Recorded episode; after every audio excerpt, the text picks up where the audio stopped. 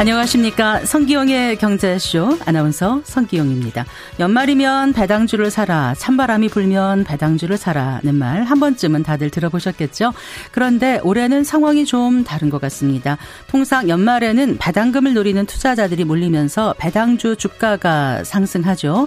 하지만 전통주, 어, 전통적인 배당주이자 높은 실적을 낸 금융주마저 시장에서 맥을 못 추고 있습니다. 찬바람에 오히려 얼어붙은 배당주 이유가 무엇인지 알아봅니다. 2009년 아, 한국토지주택공사 출범 이후 사실상 독점해온 공공주택 사업이 민간에 개방됩니다. LH의 힘을 뺀다는 목표로 발표된 LH 혁신안. 아, 또다시 국민들의 기운만 빼는 건 아닐까요? 아, 주요 내용과 실효성 살펴보겠습니다.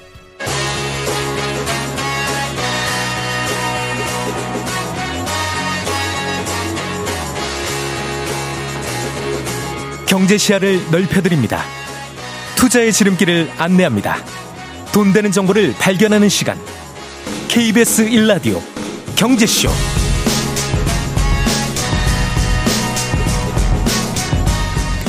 아, 오늘의 주요 경제 뉴스부터 정리해드리겠습니다. 경제 뉴스 브리핑 헤럴드 경제 양영경 기자와 함께하죠. 안녕하세요. 네, 안녕하세요. 어, 미국의 중앙은행이죠. 연방준비제도 FRB가 기준금리 동결했네요. 네, 연준은 현지 시간으로 13일 연방 공개시장위원회, 즉 FOMC 정례회의를 마친 뒤에 기준금리를 현재의 5.25%에서 5.5%로 유지한다고 밝혔는데요. 네. 지난 9월과 11월에 이어서 세 번째 연속 동결인데 이로써 미국, 미국의 기준금리는 지난 2001년 이후 최고 수준을 계속 유지하게 됐습니다. 우리와의 기준금리 차이는 상단 기준으로 2%포인트인데요. 연준이 이런 결정을 한 배경에는 인플레이션과 경제활동 둔화가 있습니다. 네네. 연준은 최근 지표는 경제활동 성장세가 지난 3분기에 강한 속도에서 둔화했음을 시사한다면서 고용 증가세는 올해 초반보다 완만해졌으나 여전히 강세이고 실업률도 낮은 수준을 유지하고 있다. 인플레이션은 지난 한 해 동안 완화됐지만 여전히 높은 수준이라고 설명했습니다. 음, 네. 당초 금리 동결이 예상됐던 만큼 이제 내년도 경제 전망에 또 관심이 쏠렸잖아요. 네, 연준은 내년 경제 성장률을 1.4%로 내다봤는데 이는 지난 9월 전망보다 0.1%포인트 낮은 수준입니다. 물가 상승률도 9월의 전망보다 0.1% 포인트 낮은 2.4%로 예상했는데요. 네. 연준이 분기마다 내놓는 점도표 역시 공개가 됐습니다. 점도표는 금리 전망을 점으로 표시한 도표인데 네. 연준 위원들은 내년의 기준금리 중간값을 4.6%로 예상했습니다. 지난 9월의 예상치보다 0.5%포인트 낮아진 수치인데요. 내년 중에 적어도 세 차례의 금리 인하를 단행해야 도달할 수 있는 수치라는 점에서 눈길을 끌었습니다. 네. 어, 그러니까 연준이 금리 인상을 멈춘다는 신호를 준 거잖아요. 그런데 제롬 파월 미 연준 의장 역시 어, 금리 인상 종결을 시사하는 그런 발언을 했죠. 네, 파월 의장은 이날 기준금리 동결 후 열린 기자회견에서 현재의 기준금리 수준에 대해서도 언급을 했는데요. 네. 정점에 도달했거나 정점에 가까운 것으로 보인다. 추가 금리 인상은 없을 것 같다라고 말을 한 뒤에 추가 금리 인상 가능성도 있다라고 정정을 하기도 했습니다. 다소 모호하게 말을 하긴 했지만 미국의 인플레이션 둔화로 연준의 금리 인상이 사실상 종결됐다는 시장의 관측이 연준 위원들의 인식과는 크게 다르지 않음을 확인한 한 발언으로 풀이가 됐는데요. 네. 파월 의장은 금리 전망 점도표를 거론하면서 추가 금리 인상이 적절하지 않다는 게 FOMC 참석 위원들의 관점이라고 했습니다. 다만 연준 위원들의 이런 인식에도 위원들은 여전히 추가 금리 인상 가능성을 정책 테이블에서 내려놓고 싶어 하지 않는다고 언급했는데요. 2% 인플레이션 목표를 향한 지속적인 진전을 장담할 수 없기 때문이라는 게 그 이유입니다. 네. 자, 시장 반응은 어땠습니까? 네, 뉴욕 증시는 연준의 긴축이 종료되고 새로운 챕터가 시작된다는 점에서 들썩이는 모습을 보였는데요. 뉴욕 증권 거래소에서 다우존스 30 산업 평균 지수와 스탠더드 앤드 푸어스 500 지수, 나스닥 지수는 모두 1%대 상승으로 장을 마쳤습니다. 다우 지수는 사상 처음으로 3만 7천을 넘어서기도 했는데요. 달러화 가치와 국채 금리는 급락하고 금값과 국제 유가는 동반 상승했습니다. 네. 자, 우리 한은도 이제 기준금리 인하 시점을 놓고 고민에 빠졌겠어요. 네, 맞습니다. 한은 입장에서는 그동안 기준금리를 올리기도 내리기도 어려운 딜레마 상황에 처해 있었는데요. 경기 회복세가 뚜렷하지 않은 상황에서 부동산 프로젝트 파이낸싱 부실 위험을 비롯해서 금융시장의 불안 요소가 여전해서 기준금리를 인상하기 쉽지 않았습니다. 또 가계부채와 물가 불확실성, 미국과의 금리 차를 고려하면 또 내리기도 어려운 상황인데요. 미국의 금리 인상 사이클이 종료된다면 하는 입장에서는 인상 압박 요인을 하나 정도는 덜 수 있지만 하는이 당장 금리를 내릴 가능성은 크지 않다라는 전망에 무게가 실리고 있습니다. 네. 가계 대출의 증가폭이 더 커지고 유가와 누적된 비용 인상 압력으로 물가가 급등할 경우에는 추가 인상을 진지하게 고민해야 하는 상황이기 네. 때문입니다. 네. 어쨌거나 이제 연준이 금리 인하 가능성 밝히면서 어, 은행에서 돈 빌린 분들 사이에서는 좀 부담이 줄어들지 않겠느냐 좀 기대가 커질 것 같아요. 네, 맞습니다. 연준이 통화 긴축 정책을 종료할 것이라는 기대감은 시장에 일찌감치 반영이 됐는데요. 미국의 10년 만기 국채 금리가 하락하면서 우리 시장에서도 장기물을 중심으로 금리가 하락했습니다. 고정형 주택담보대출의 기준이 되는 은채 5년물의 금리는 한 달 전보다 0.4%포인트 정도 하락했는데요. 이에 따라서 한 달 전까지 연 4%대였던 주담대 고정금리의 하단도 연 3%대로 떨어진 상황입니다. 네. 현재 3억 원을 30년 만기 연 4.75% 금리의 원리금 균등 조건으로 빌린다고 하면 한 달에 내는 은행 이자만 118만 원을 달하는데요. 만약에 내년에 연준이 예고한 금리 인하분인 0.75%포인트만큼만 대출 금리가 인하되면 해당 차주의 월 이자는 20만 원 정도 줄어들 걸로 예상됩니다. 네. 일단 고금리에 시달리던 차주들은 추가 금리 인상 공포에서는 벗어났다 이런 분위기인데요. 금융당국이 취약차주 이자 부담 완화를 위해서 상생 금융을 추진하는 데다 주담대를 온라인으로 갈아탈 수 있는 대환대출 플랫폼도 출시를 앞두고 있어서 추가 금리 인하도 기대해 볼 수 있는 상황입니다. 다만 국내의 금리 인하는 미국보다는 서서히 진행될 가능성이 크다는 점도 염두에 둬야 될 것으로 보입니다. 네, 잘 들었습니다. 고맙습니다. 네, 감사합니다. 네, 헤럴드 경제 양영경 기자였습니다.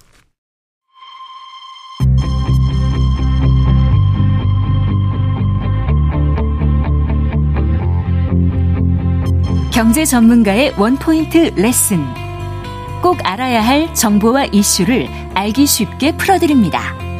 대한민국 경제 고수와 함께 투자의 맥을 짚는 KBS 일라디오 경제쇼.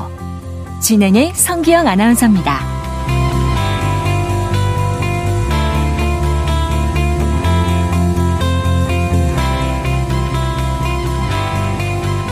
KBS 라디오 성기영의 경제쇼 함께하고 계신 지금 시간 4시 13분입니다.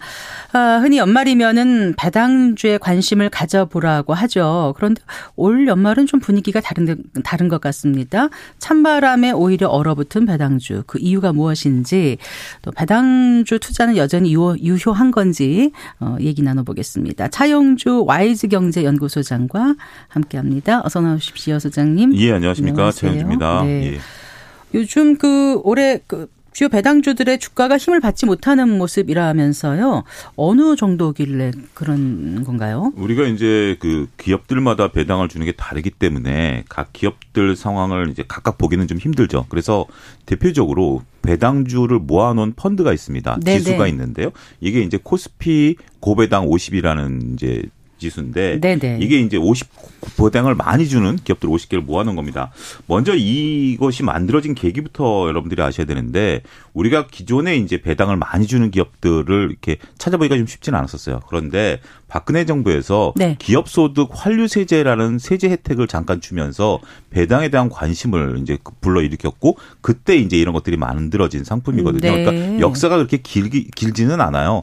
어찌됐든 그동안엔 나름대로 안정적인 수익 을 추구하시는 분들에겐 좋은 상품이었었는데 올해는 조금 특이합니다. 왜요? 올해 이제 11월 1일부터 12월 어, 초순까지 봤을 때 대략 수익률이 한 6% 정도 나왔습니다. 물론 뭐 그렇게 나쁜 건 아니었죠. 하지만 어, 우리가 이제 벤치마크라고 해서 코스피 시장은 근데 한 8%가 넘게 올랐어요. 아, 그래요? 예. 그러니까 네. 오히려 코스피 시장 대비해서 6%라면 굉장히 낮은 수준은 아닌데 코스피 시장 대비해서는 오히려 배당을 많이 준다라는 주식이 네. 좀덜 올랐다. 음. 어, 이게 올해의 조금 특이 사항 중에 하나다. 이렇게 설명드릴 수가 있겠습니다. 그래도 6%면 많지 않나요? 어, 그렇죠. 생각이. 근데 이제 어떻게 보면 절대 수익률만 추구한다라면 굉장히 좋지만 음, 네. 상대 수익률을 보면 아. 조금 아쉬울 수도 있다. 네. 이렇게 볼 수, 말씀드릴 수 있겠죠. 그럼 그 전은 어느 정도씩 올랐습니까? 배당 수입이 좀 짭짤한 종목은 꽤 많이도 됐었나요? 어, 그렇죠. 우리가 이제 그 이제 물론 그 박근혜 정부에서는 이제 3년 동안 이제 세제 혜택을 줬기 때문에 배당 주들이 이제 좀 많이 줬고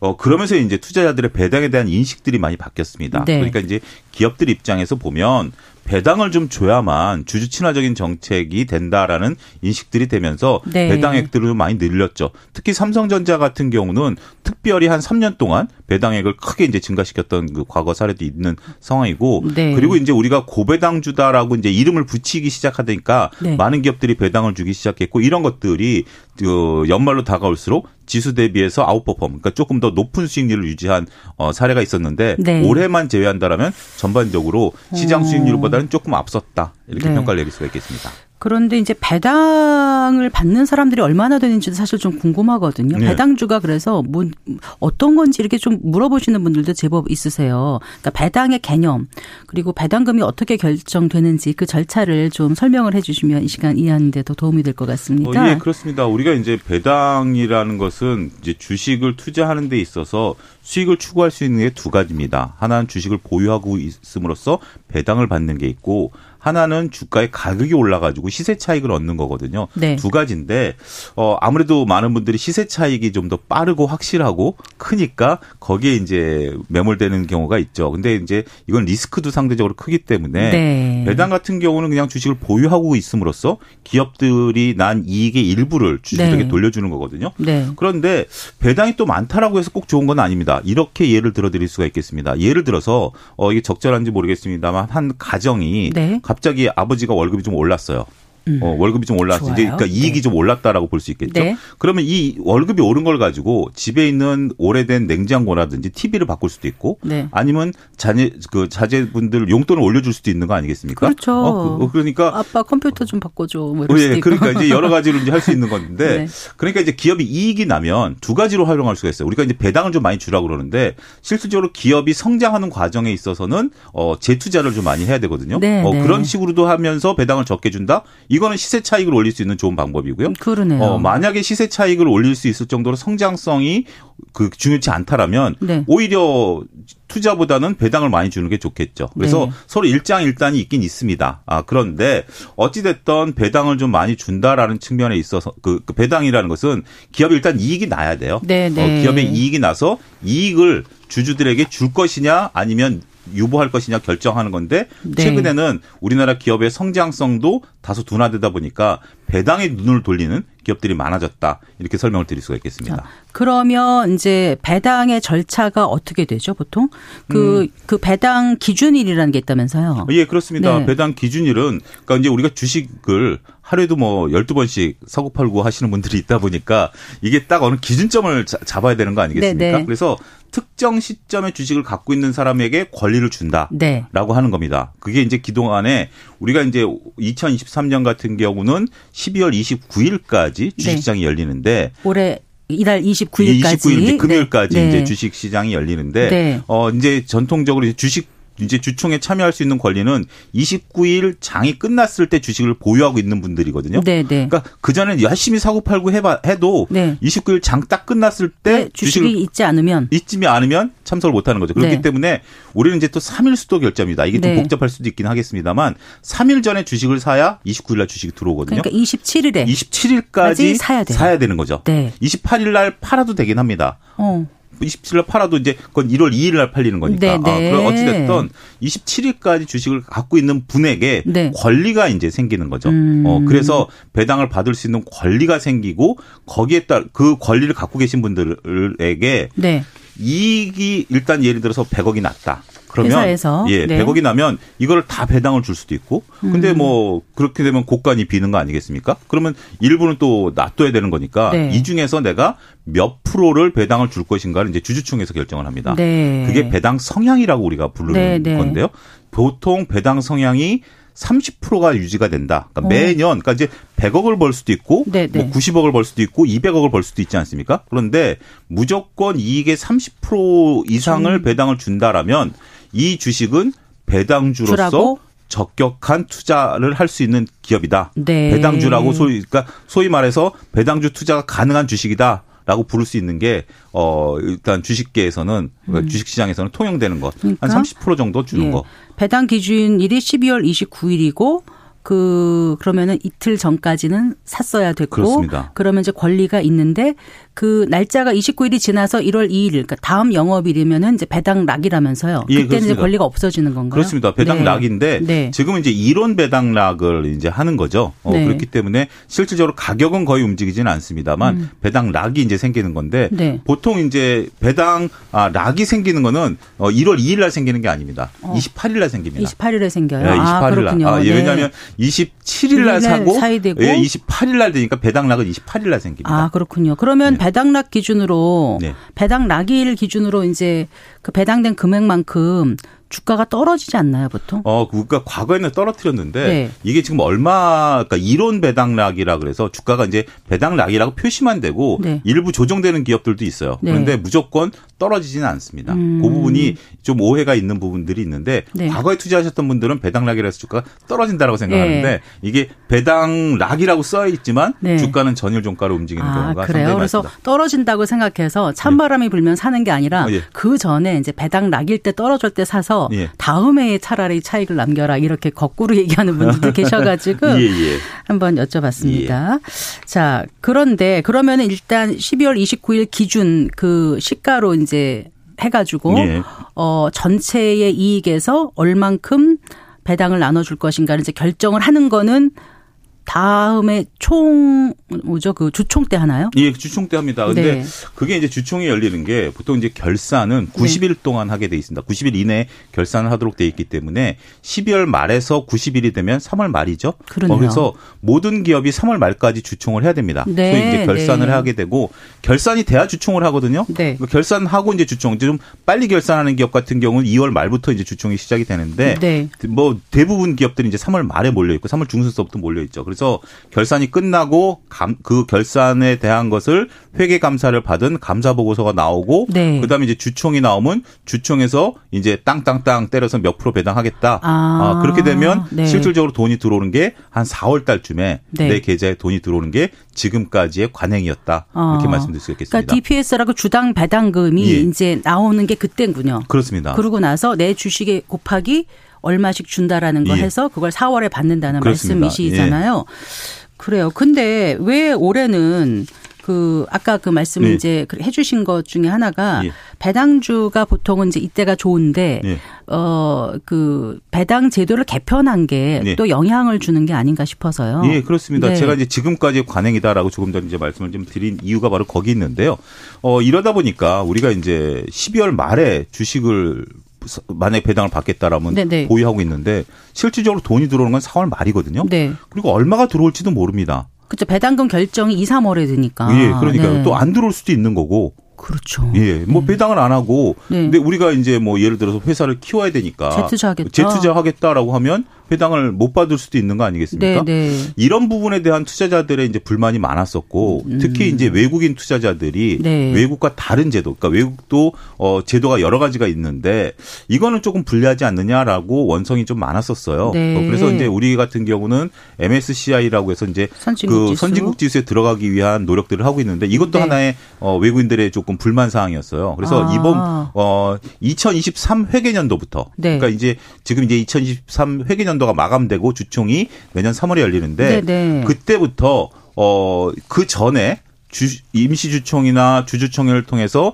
배당일을 바꿀 수가 있습니다. 네. 언제로 바꾸냐면 주총에서 배당이 결정되고 나서 그 다음에 기준일을 하겠다. 아. 예를 들면 이런 거죠. 3월 말에 주총이 열리는데 네. 주총에서 이제 예를 들어서 배당 성향이 30%다. 그럼 네. 순이익에 30% 주겠다라고 하면 네. 기준일은 4월 1일이 될 수도 있습니다. 네, 네. 어, 이거는 회사마다 네. 각각 어, 주총, 그러니까 이, 그 지금 현재 임시주총을 통해서 바꾸는 기업도 있고 2022년 회계년도에서 바꾼 기업들도 있고 대략 한 700여 개 기업이 이미 어, 주총 이후로 배당을 바꿔놓은 상황이다라고 설명을 드릴 수가 있겠습니다. 아, 우리 전체 기업이 몇 개죠? 상장된 대략 한 2천여 개 정도 됩니다. 아, 거기서 한 700여 개면 한 3분의 1 정도 예, 정도가 예. 지금은 지금 바꿔 놓은 거군요. 그렇습니다. 네. 네.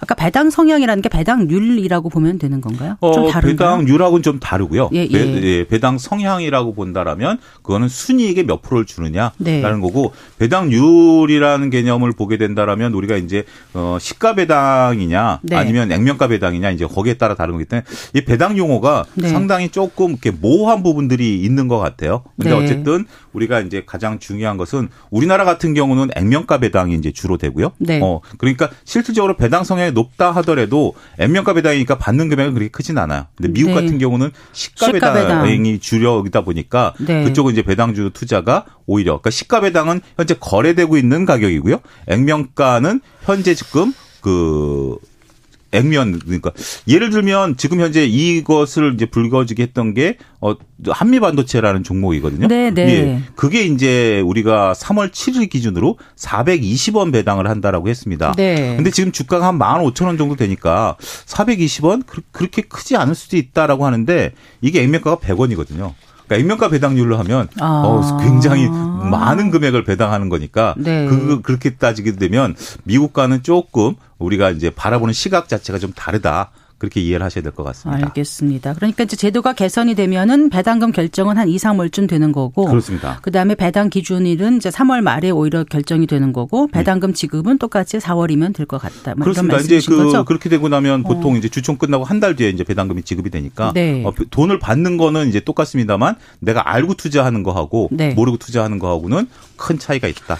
네. 말씀드리겠습니다. 청취자 권영종님께서 그 올해 배당 기준일은 12월 26일 배당 락일은 27일이 아닌가요? 제가 지금 달력이 없어서 따라서 어, 배당을 받으려면 12월 27일이 아니라 26일까지 주식을 보유해야 되는 것 아닌가요? 이렇게 나왔거든요. 어, 올해 그 네. 거래소가 29일 연말 그 휴장일입니까? 아니 제가 그걸 정확히 저도 몰라서 지금 이제 지금 찾아봤는데 아직까지 네. 그건 이제 그 발표난 건 없거든요. 네. 그래서 이제 그거는 그 저도 이제 들어오기 전까지도 뉴스 검색을 해봤는데 네. 29일이 금요일이거든요. 네. 어, 금요일이기 때문에 저는 정 그 그냥 장이 열리는 줄 알았거든요. 예, 평일장으로. 근데 그 어디서 봤을 땐 또 휴장일이라고 봐서 제가 잘못 봤나 해서 네. 지금 여쭤보는데 청취자분도 같은 걸 또 질문을 네, 해오셨어요. 그 부분에 대해서는 네. 어, 조금 좀 정확하게 네. 어, 정보 발표에 따라서 네. 조만간 발표가 나올 겁니다. 이렇게 저는 올 초에 나온 거가 이제 29일까지 아. 스케줄이 나와 있었거든요. 네, 그 부분은 좀 확인을 좀 해봐야 될 것 같습니다. 예. 그래서 배당 제도를 개편하면서 지금 이제 배당주의인 게 약간 좀 이전만큼은 좀 기대치가 낮아졌다라고 볼 수 있을 텐데, 예.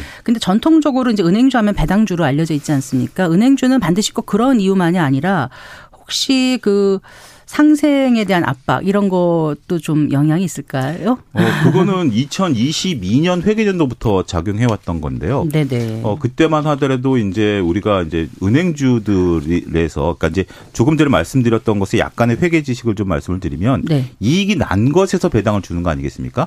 그런데 은행주들 같은 경우 현재 지금 자영업자 대출에 대한 부담이 크고요. 네. PF 대출에 대한 부담이 크거든요. 맞아요. 이게 이제 네. 손실로 네. 발생할 수 있을 가능성이 있기 때문에 네, 네. 회계상 이것을 대손 충당금이란 계정으로 비용으로 미리 떨어버립니다. 그렇죠. 네. 어, 그러면 예를 들어서 천억의 이익이 날 것을 네. 대손 충당금으로 300억 정도로 떨어버리면 네. 이익이 700억으로 줄어들죠. 네. 그러면 똑같은 배당 성향 30%를 하더라도 네. 어, 천억에 30%는 300억인데 7, 30, 200억 정도밖에 안 되는 거 아니겠습니까? 아, 그럼 나한테 들어오는 몫이 적겠다. 적게 되는 거죠. 네. 어, 물론 이 충당금이라는 것은 나중에 손실이 발생하지 않으면 환입이 되기 때문에 이익이 늘어나는 걸로 되긴 하겠습니다만 네. 지금 현재 정부 기조상에서는 은행들이 어 조금 과도한 이익을 좀 나타내고 있다라는 측면에 있어서는 다양한 방법으로 비용을 좀 처리하는 부분들 그건 작년에도 있었던 일이고 네. 올해도 일어날 가능성이 있기 때문에 네. 전통적인 은행주가 갖고 있는 배당주 그리고 이제 대부분의 지금 은행 지주 회사들이 내년 3월로 이것을 바꿔 버렸거든요. 네, 네. 어, 그렇기 때문에 최근에는 또 배당을 배당제도 개편안에 따라서 어, 예, 개편안에 따라서 네. 어, 그 매력도는 3월로 2월 됐다. 이렇게 음, 설명을 드릴 수가 있겠습니다. 정관을 많이 개정해 놨다 이거죠. 그러니까 그렇습니다. 그러니까 대기업이라든가 주요 금융사는 이미 배당에 대한 정관을 어, 개선안에 따라서 이렇게 바꿔놓은 거로 이해하시면 될것 네. 같고요.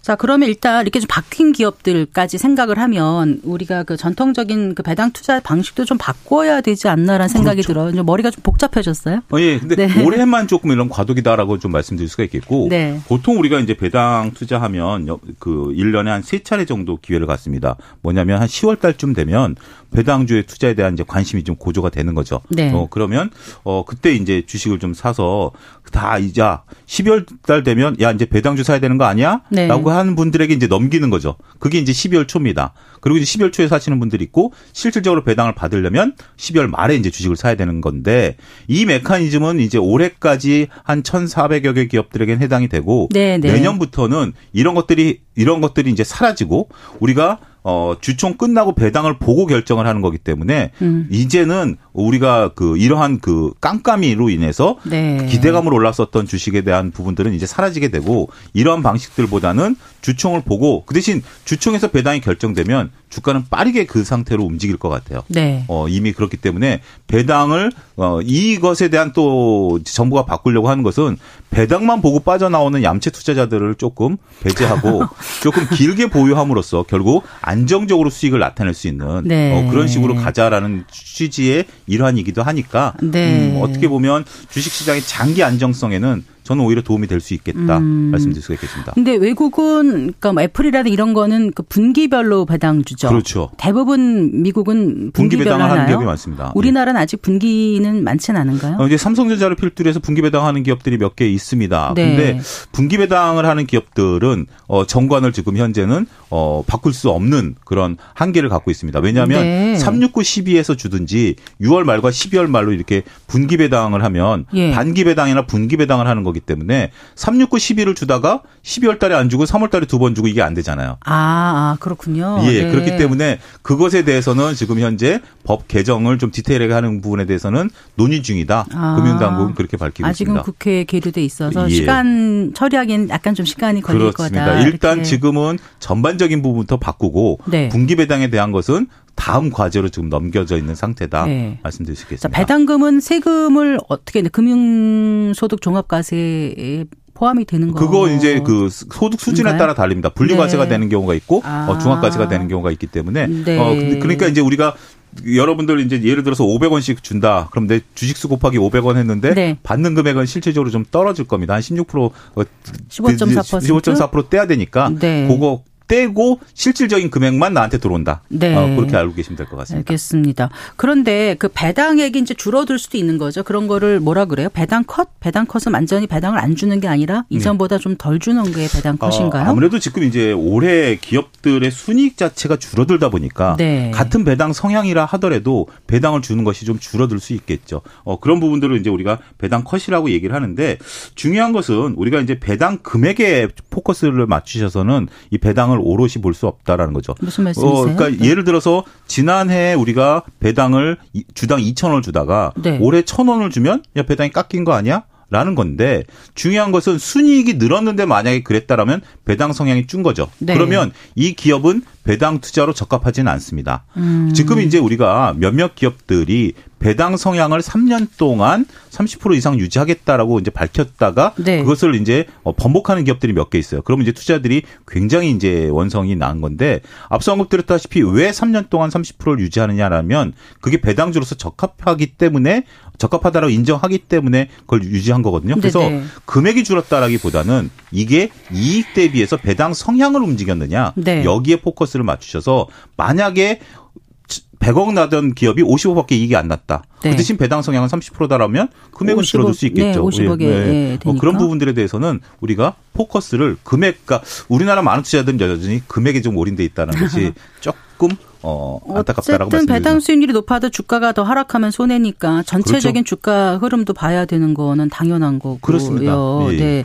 그리고 현재 배당금이 좋다고 미래에 항상 배당금이 좋을 거라고 또 그, 그래서 확인하기가 어렵습니다. 예. 네. 어 그리고 이제 중요한 것은 우리나라도 이제 배당에 대한 개념들이 많이 바뀔 겁니다. 그러니까 네. 우리가 이제 어 보통 이제 주식이라는 것이 어 여러 가지 이제 그 저는 이제 우리 인생 삶하고도 이제 비슷하다. 그러니까 기업이 그러는데 예를 들어서 이제 막 그 직장 생활 막 시작하고 결혼해서 이렇게 가정을 꾸릴 때는 돈이 많이 들어가잖아요. 네, 네. 그럴 때는 저축을 할 수가 없는 거잖아요. 맞습니다. 그런데 어느 정도 완숙기가 들어가면 저축액이 늘어나는 건데 그걸 배당으로 보시면 돼요. 그러니까 네. 기업이 막 성장 단계에 있을 때는 배당을 안 주고 오롯이 재투자하는 게 더 좋습니다. 네. 그런데 기업이 어느 정도 성숙 단계에 올라온다라면 사내 유보금을 쌓아놓고 저축액을만 늘릴 게 아니라 그때는 배당을 주면서 지금 많은 기업들이 여기 도달한 기업들이 많거든요. 네. 그럴 때는 배당으로 주는 것. 우리나라 기업들도 이제 배당의 시대가 열렸다. 저는 그렇게 말씀드리고 싶습니다. 네, 알겠습니다. 말씀 잘 들었습니다. 고맙습니다. 감사합니다. 네, 차영주 YG경제연구소장과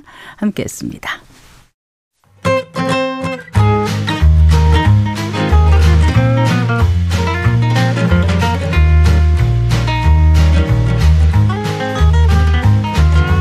경제 맛집 투자 하풀 지금은 돈 벌기 딱 좋은 시간. KBS 일라디오 경제쇼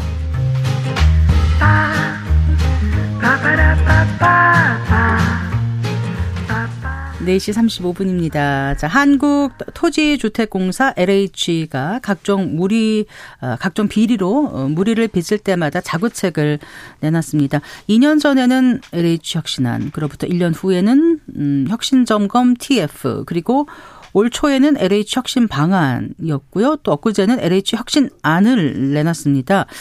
자, 이번 대책 정말 혁신적일까요? 어, 김인만 부동산 경제연구소장과 함께 얘기 나눠보겠습니다. 어서 나오십시오. 안녕하세요. 안녕하세요. 네. 자, 오늘 주제 앞서서 이번 주 집값 동향부터 먼저 좀 살펴볼까요? 네, 주간 동향이 지금 계속 내리막을 걷고 있는데요. 저는 이번 주 통계 이제 조금 전에 나왔습니다. 두 시간 전에 나왔는데 가슴이 철렁 내려앉았는데요.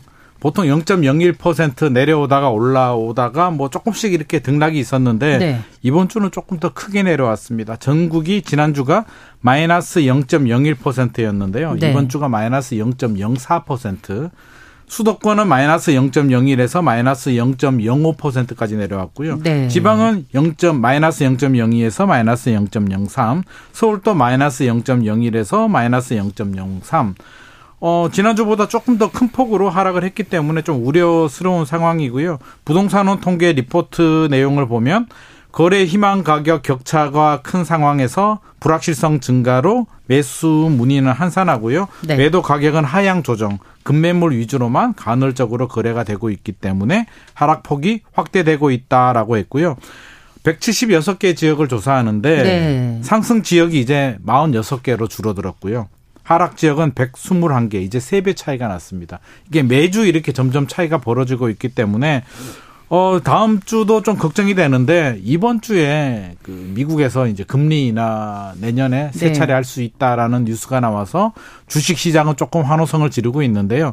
내년 다음 주에 부동산 시장이 혹시라도 이런 부분에 심리적 안정을 찾아서 네. 조금 회복을 할지 아니면 계속 추락을 할지가 굉장히 중요한 포인트가 될 것 같습니다. 그 이제 듣기에 따라서는 다음 주에 걱정이 된다면 이제 떨어지는 걸 걱정하신다는 표현으로 들리잖아요. 그렇죠. 떨어지는 속도가 조금씩 빨라지고 있기 아, 때문에 그래요? 그냥 안정을 찾는 게 좋은데 보합 정도가 가장 좋은데 점점 하락폭이 커지면 그런데 또 너무 많이 올랐다 하시는 분들은 아, 네. 떨어져야 되는데 지금 저분은 무슨 얘기하는 거야? 아, 물론 그렇게 할 수도 있는데요. 서서히 연착륙되는 게 좀 중요한데 0.01씩 내려야 되는데 네. 이렇게 하락폭이 점점 커지게 되면 이런 뉴스를 보시는 분들은 심리적으로 더 불안해지고요. 네. 더 급격하게 위축이 되면 우리 고기도 서서히 이렇게 좀 이게 풀어줘야 되는데 갑자기 이게 뭐 뜨거워진다든지 갑자기 이렇게 냉동이 돼버리게 되면 사용할 수가 없잖아요. 부동산 시장도 그렇거든요. 이렇게 떨어지게 되면 아마 정부도 또 고민이 더 많아지고요. 네. 그래서 혹시라도 또 다른 왜곡이 생길까 싶어서 저는 좀 서서히 안정되기를 원하는 방향입니다. 음, 네. 자, 지난주에 그 7억 원이 떨어졌다는 그 강남 아파트 네네. 뉴스 그 팩트 체크 해 주셨잖아요. 네네. 이번 주는 어떻습니까? 뭐 어떤 강남 아파트는 또 5억 원이 떨어졌다. 네네, 뉴스가 맞습니다. 나와서 예. 뭐 거기 가보지 않는 한 어떤 게 5억이나 떨어졌는지. 그래서 이것도 제가 또 팩트 체크를 네. 했는데요. 네. 어. 지난주하고는 양상이 좀 다릅니다. 지난주 이제 원베일리 아파트는 7억이 떨어졌다라는 게 2,990세대고요. 강남에 워낙 대단지 고급 아파트이고 단지 내 편차가 커서 사실은 떨어진 게 아니고 동이나 층에 따라서 차이가 있다라고 했는데요. 이번 주는 전혀 다른 상황입니다. 어, 대치동 삼성 1차 아파트인데요. 전용 59, 우리가 말하는 25평 아파트인데요. 네. 11월 거래입니다. 11월 16일에 106동 3층이 12억 원의 실거래 신고가 됐고요. 같은 11월입니다. 11월 4일에 17억이 거래가 됐는데 네. 12일 만에 12억 원이 거래가 됐다. 12일 만에 네? 5억이 떨어졌다는 5억이, 얘기거든요. 네. 아무리 층수 차이가 나더라도 네. 사실 이게 좀 너무 많이 떨어졌다는 생각이 들고요. 실거래 내역을 보니까 거래량이 많지가 않은데 네. 제가 이상한 점을 하나 발견을 하긴 뭐요? 했습니다. 이게 네. 뭐냐면 2019년 가격을 제가 한번 봤거든요. 2020년, 2021년에 우리 집값이 많이, 많이 급등을 올랐죠. 했기 때문에 네. 저는 항상 비교할 때 2019년 버블이 생기기 전 가격을 항상 보는데요. 2019년 10월 7월 가격이 2층이 네. 15억 5천만 원에 거래된 가격이 있었는데 네. 그러면 이게 한 달 만에 2019년 7월보다도 더 내려왔다는 얘기잖아요.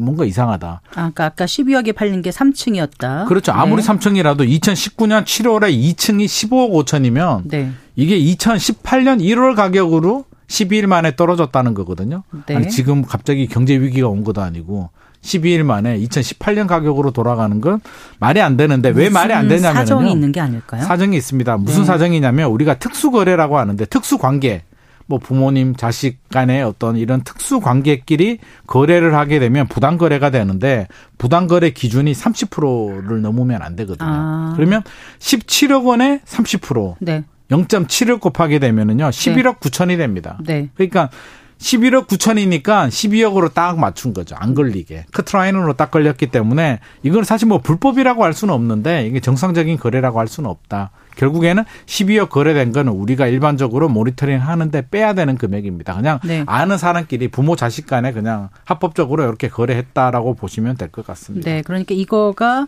5억 떨어진 게 일상적인 그런 가격은 그렇죠. 아니다. 이걸 가지고 혹시 5억 떨어졌다고 현장 부동산에 가서 그 22억 가격 물건 달라라고 하면 물건 없습니다. 특수관계 아니고 진짜 5억 떨어진 거면은요? 아닙니다. 제가 매물 현황도 확인했는데 아, 네, 지금 네. 매물이 17억에서 18억 정도 나오고 있기 때문에 알겠습니다. 그런 거 나오면 제가 먼저 잡겠습니다. 네, 그래요. 그 매매는 주춤한데 일단 네. 전세는 그럼 요즘 어떻습니까? 그뭐 어디서는 올랐고 어디선 떨어졌고 뭐 또 대치동 학원가는 수능 끝나고 나서 뭐 오른다 뭐 이런 얘기도 있고 막 그래요. 뭐 오르는 게 사실은 맞는 분위기인 것 같고요. 전세 가격 지수라든지 변동률을 보더라도 지금 오르고 있는 추세고 3억 떨어졌다는 건 개포 쪽에 개포주공 1단지 이제 디에이치 퍼스티어 아이파크가 6,700세대 지금 입주를 아, 하고 있기 많군요. 때문에 고래서 고 지역은 이제 3억 정도 떨어졌다는 거고요. 지금 3억 올랐다는 아파트는 잠실 쪽에 있는데 엘스라는 아파트인데요. 제가 거래 내역을 쭉 확인하니까 네. 올 1월에 한 8억 5천, 8억 8천 8억대의 거래가 되다가요. 추석 이전 9월에 10억 3천에서 11억, 12억까지 거래가 됐었고요. 이게 저기 국민평형의 전용 가격을 말씀하시는 전용 84입니다. 거죠? 전용 84.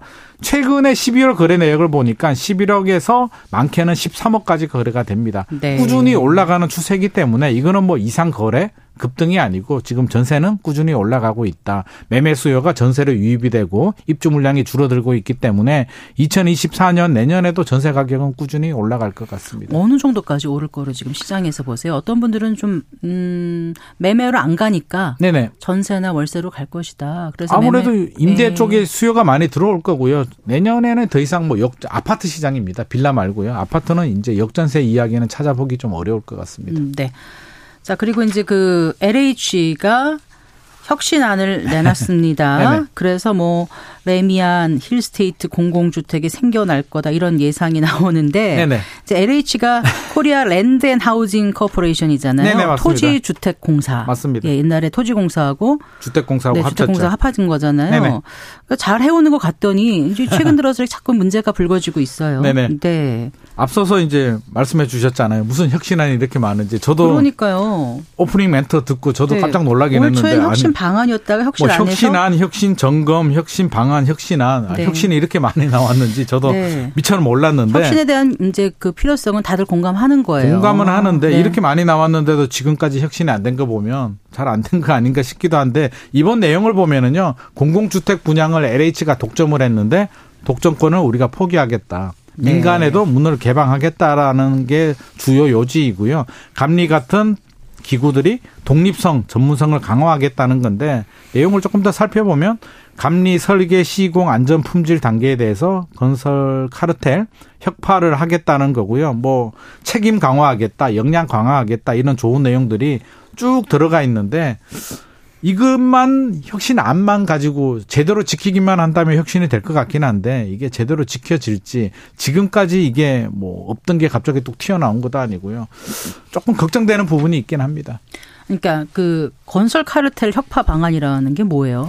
뭐 정관 예우는 사전에 막아버리겠다. LH 뭐 직원분들이 나가서 그렇죠. 나가서 어. 입찰에 참여하는 차, 나가서 다른 회사에 취업을 하면 네. 그 취업한 회사는 입찰을 제한하겠다는 건데 네. 사실은 이게 이론적으로는 맞는 말인데요. 사실 또 다른 우회의 방법도 있거든요. 네. 그래서 만약에 이게 문제가 된다면 실제로 어떤 취업을 하는 게 아니라 네. 공식적인 취업을 하지 않고 리베이트를 받고 비공식적으로도 활동할 수가 있기 때문에 네. 이게 사람이 문제지 저는 뭐 시스템 법이 문제는 아니라고 보거든요. 네. 이 내용을 보더라도 우리 아까 말씀에 래미안 힐스테이트가 나올 수 있지 않을까 뭐 이런 말씀을 하셨는데요. 네. 생각해 보면 저는 역지사지 좋아하거든요. 제가 만약에 레미안 대표이사다, 네네. 삼성물산 대표이사다, 현대건설 대표이사라고 하면 공공주택 건설에 LH가 문을 개방하겠다라고 네네. 하면 과연 들어갈까? 에 대해서 들어오라 그럴까봐 저는 겁이 날 것 같거든요. 네네. 왜냐하면 뭔가 수익이 민간 건설사들은 마진이 확보가 돼야 되는데 네. 이게 공공 분양이잖아요. 네네. 공공 주택은 공공성이 확보가 돼야 된다는 얘기는 서민 주거 안정을 위해서 저렴하게 분양가도 저렴하게 건축비도 저렴하게 들어가야 되는데 우리 국민 세금에 예산이 들어가기 때문에 절대 가격을 높일 수가 없는데 그러면 민간 건설사들이 들어갈 수 있겠냐는 거죠. 제가 네. 볼 때는 쉽지 않은 문제이고요. LH가 부채가 굉장히 많거든요. 그 부채 많은 배경 중에는 뭐 이게 관리를 잘못한 게 아니라 이게 공공 분양 저렴한 공공 분양을 많이 공급을 하다 보니 서민 주거 안정을 위해서 부실이 늘어난 거기 때문에 이걸 민간에 개발한 개방한다고 해서 민간 건설사들이 쉽게 참여하기는 쉽지 않을 것 같습니다. 네, 그래요.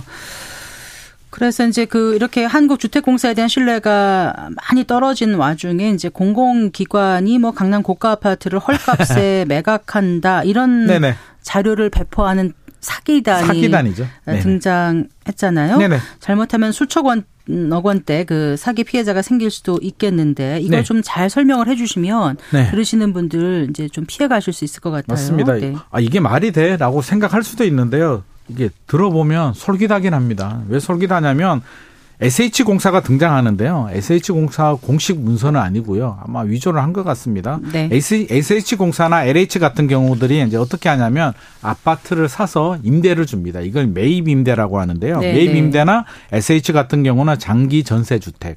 을 네. 하는데 강남의 요지에 아파트를 보유하고 있다라고 합니다. 네, 네. 래미안 퍼스티지라고 원베일리 바로 아래에 있는 고급 아파트인데요. 뭐 200가구를 1,600억에 통매각을 한다. 라는 소식인데 그러면 이걸 나누기 하면 한 가구당 8억이 되거든요. 네. 래미안 퍼스티지가 지금 시세가 34억 정도 하는데요. 8억 원에 주겠다라고 하니까 이게 귀가 번쩍 뜨이죠. 네. 이게 잠실 트리지움 같은 경우는 22억 5천짜리 아파트를 7억 5천에 줄 수 있다라고 SH공사 그 서류를 보여주고 이렇게 하니까 네. 많은 분들이 좀 솔깃한 지금 그런 상황입니다. 네, SH 서울 주택도시공사 공문을 이렇게 그럴듯하게 그렇죠. 마크까지 하면 어, 자, 어 이거 진짜야? 음, 넘어갈 수도 있을 것 사실은 같아요. 이게 뭐 근거가 네. 없다면 말이 돼라고 하는데 예. 매입 임대를 주는 걸 뭐 부채를 감수하기 위해서 통매각을 하는데 우리가 네. 통매각을 받아서 이렇게 저렴하게 음. 하겠다라고 하니까 솔깃하긴 한데요. 이걸 사실 확인에 들어가니까 SH공사는 말도 안 된다. 우리는 음. 그런 계획이 전혀 없다라고 네. 이야기를 하고 있습니다. 그래서 네. 절대 주의가 필요하고요. 상식적으로 이게 30억짜리를 8억에 나오면 그런 게 나한테 올 리는 없다라고 생각하는 게 먼저 생각, 생각 그게 당연한 건데 같고. 또 사람 마음은 네, 나만 알고 이렇게 하고 누구한테 어. 얘기 안 하고 혼자 하시면 큰일 나고요. 어, 이럴 땐 SH 그 개포동 본, 본사가 개포동에 있으니까 네. 가까운 분들 좀 가서 찾아가서 물어보셔도 될 것 같고 확인해야 되는데 항상 전화하시고. 이제 그렇게 예. 접근을 하죠. 절대 얘기하지 말고 아, 당신한테만 맞아. 몰래 정보를 준다라고 뭐 하는데 뭐 절대 그런 건 없습니다. 내 네. 주머니 들어오는 돈은 내 주머니에 있는 돈을 가지고 가고 싶어 하는 사람은 많아도 주는 사람은 없습니다. 그래서 혹시라도 그래요. 그런 제안이 온다면 아니 네가 하든지 너희 형제가 하지 왜 나한테 연락을 오냐라고 한번 의심을 네. 해볼 필요는 있을 것 같습니다. 네. 자, 그, 그, 최근 한국은행이 발표한 리포트에서 네. 2015년 수준으로 집값을 낮추면 출산율을 높일 수 있다. 뭐 이런 분석이 나와가지고 네네. 화제입니다. 근데 2015년이면 도대체 아까 2018년 18년 기준으로 뭐 비교해서 말씀하셨나요? 가격을 네네. 2019년 뭐 그러셨는데 그렇죠. 2019년 15년은 18년. 그보다 더 낮지 않나요? 엄청나게 낮습니다. 네. 2015년이면요. 전국 아파트 평균 가격이 2억 6,896만 원입니다. 네, 네. 2021년이 5억 1,458만 원이니까 네. 2021년하고 비교해도 91.3% 상승한 가격이고요. 네. 서울은 2015년에 평균 가격이 5억밖에 하지 않았습니다. 5억 2,601만 원인데 네. 2021년에 11억 5,700만 원이었으니까 거의 뭐 두 배 정도, 반토막 정도 나야 되는 상황이고 느낌이 확 오게 대치동 은마 아파트하고 비교해 보면은요. 네. 은마 아파트가 2015년에 10억 했습니다. 10억 7천만 원 했었고요. 2021, 아, 올해죠. 올해 최저 가격이 21억이었거든요. 네. 그러니까 올해 최저 가격의 반토막이 나야 출산율이 늘어날 수 있다라고 하니까 저도 깜짝 놀라긴 했는데 이 내막을 보면 또 그렇지는 않습니다. 네. 그, 그, 그 무슨 말씀이, 내막을 보면 그렇지 않다는 게 무슨 말씀이세요? 어, 진짜로 2015년 가격이 되면 출산율이 엄청나게 늘어나느냐 하면 그렇지가 않고요. 한국은행이 조사한 걸 보면 여섯 가지 시나리오를 제시를 했거든요. 1, 2, 3, 4, 5, 6 중에 네. 우리 주택 가격은 여섯 번째인데요. 이렇게 2015년 수준으로 가면 출산율이 0.002명이 증가한다. 아주 아, 소폭이죠. 아주 네, 소폭이고요. 네. 진짜 중요한 거는 1번부터 5번입니다. 뭐예요? 1번부터 5번은요. 정부가 지출을 더 늘려야 된다. 네, 출산 네. 출산 예산을 늘려서 현재 1.5%인데요. 이걸 OECD 34개국 평균 수준이 2.2%로 늘리면 0.055명이 늘어나고요. 육아휴직 우리 많이 하잖아요. 실이용 네. 기간을 더 늘려줘라. 네. 10.3주에서 61주로 늘리면 0.096명이 늘어나고요. 청년 고용률을 늘리고 서울이 너무 밀집도가 높잖아요. 도시 인구 밀집도 혼외 출산 비중을 늘리면 인구가 늘어난다. 그 중에 가장 낮은 여섯 번째가 2015년 가격이니까 그 네, 그 중에 네. 한 개이지 이것만 보고 2015년 가격으로 가면 다 해결이 된다라면 말이 안 되고요. 네. 설사 2015년 가격으로 폭락하게 되면 아마 경제 위기가 올 수도 있습니다. 다른 문제가 또 많이 발생하겠죠. 은행, 은행이 다 부실이 되겠죠. 네, 그래요. 자, 그리고 그 지금 그 서울 주요 재건축 단지의 상가 쪼개기가 논란이 됐었는데 이제 이게 내년부터는 불가능해지는 겁니까? 맞습니다. 주택은 규제가 있었거든요. 이게 네네. 지분 쪼개기라고 하는데요. 이게 한 세대당 입주권이 한 개만 나오기 때문에 여러 개로 쪼개는 경우를 말합니다. 그러면 입주권이 늘어나니까 아파트를 많이 받을 수 있는데 이게 문제가 되죠. 조합원 수가 갑자기 늘어나게 되면 사업성이 안 좋아지고요. 이게 결국에는 사업이 무산될 수도 있기 때문에 막아야 되는데 네. 주택은 2003년부터 규제를 했는데요. 상가는 이게 사각지대에 있어가지고 최근에 많이 쪼개기를 했는데 이제 내년부터는 이걸 막겠다라고 하니까 권리산정 기준일이라고 하거든요. 네네. 이 네. 권리산정 기준일 이전에 쪼갠 거는 뭐 인정을 해주는데 이후에 네. 쪼갠 건 인정이 안 되기 때문에 혹시라도 재건축이나 재개발 우리 계약을 할 때 입주권 받는 게 중요하잖아요. 네. 그래서 권리산정 기준일이 언제인지 물어보고요. 권리산정 네. 기준일 이전에 쪼갠 건 괜찮은데 이후에 쪼갠 물건이라면 입주권이 안 나올 수도 있으니까 네. 주의가 필요하고 특약 사항에도 이런 내용을 반드시 좀 체크를 하시는 게 좋을 것 같습니다. 알겠습니다. 잘 들었습니다. 고맙습니다. 감사합니다. 네, 김인만 부동산 경제연구소장과 함께했습니다. 어, 저희가 아까 잠깐 좀 혼선이 있었던 것 같아요. 2023년 주식시장 폐장일을 이제 거래소 어, 한국거래소 홈피에서 확인을 한 결과 어, 배당 기준일이 올해 12월 29일이 아니라 28일인 게 확인이 됐습니다. 그래서 어, 배당을 받으시려면은 이틀 전인 12월 아, 26일 화요일까지 매수를 하셔야 된다는 거 아, 기억해 두시면 도움될 것 같습니다. 네, 성기영의 경제쇼 오늘 순서 여기서 인사드릴게요. 저는 아나운서 성기영이었습니다. 고맙습니다.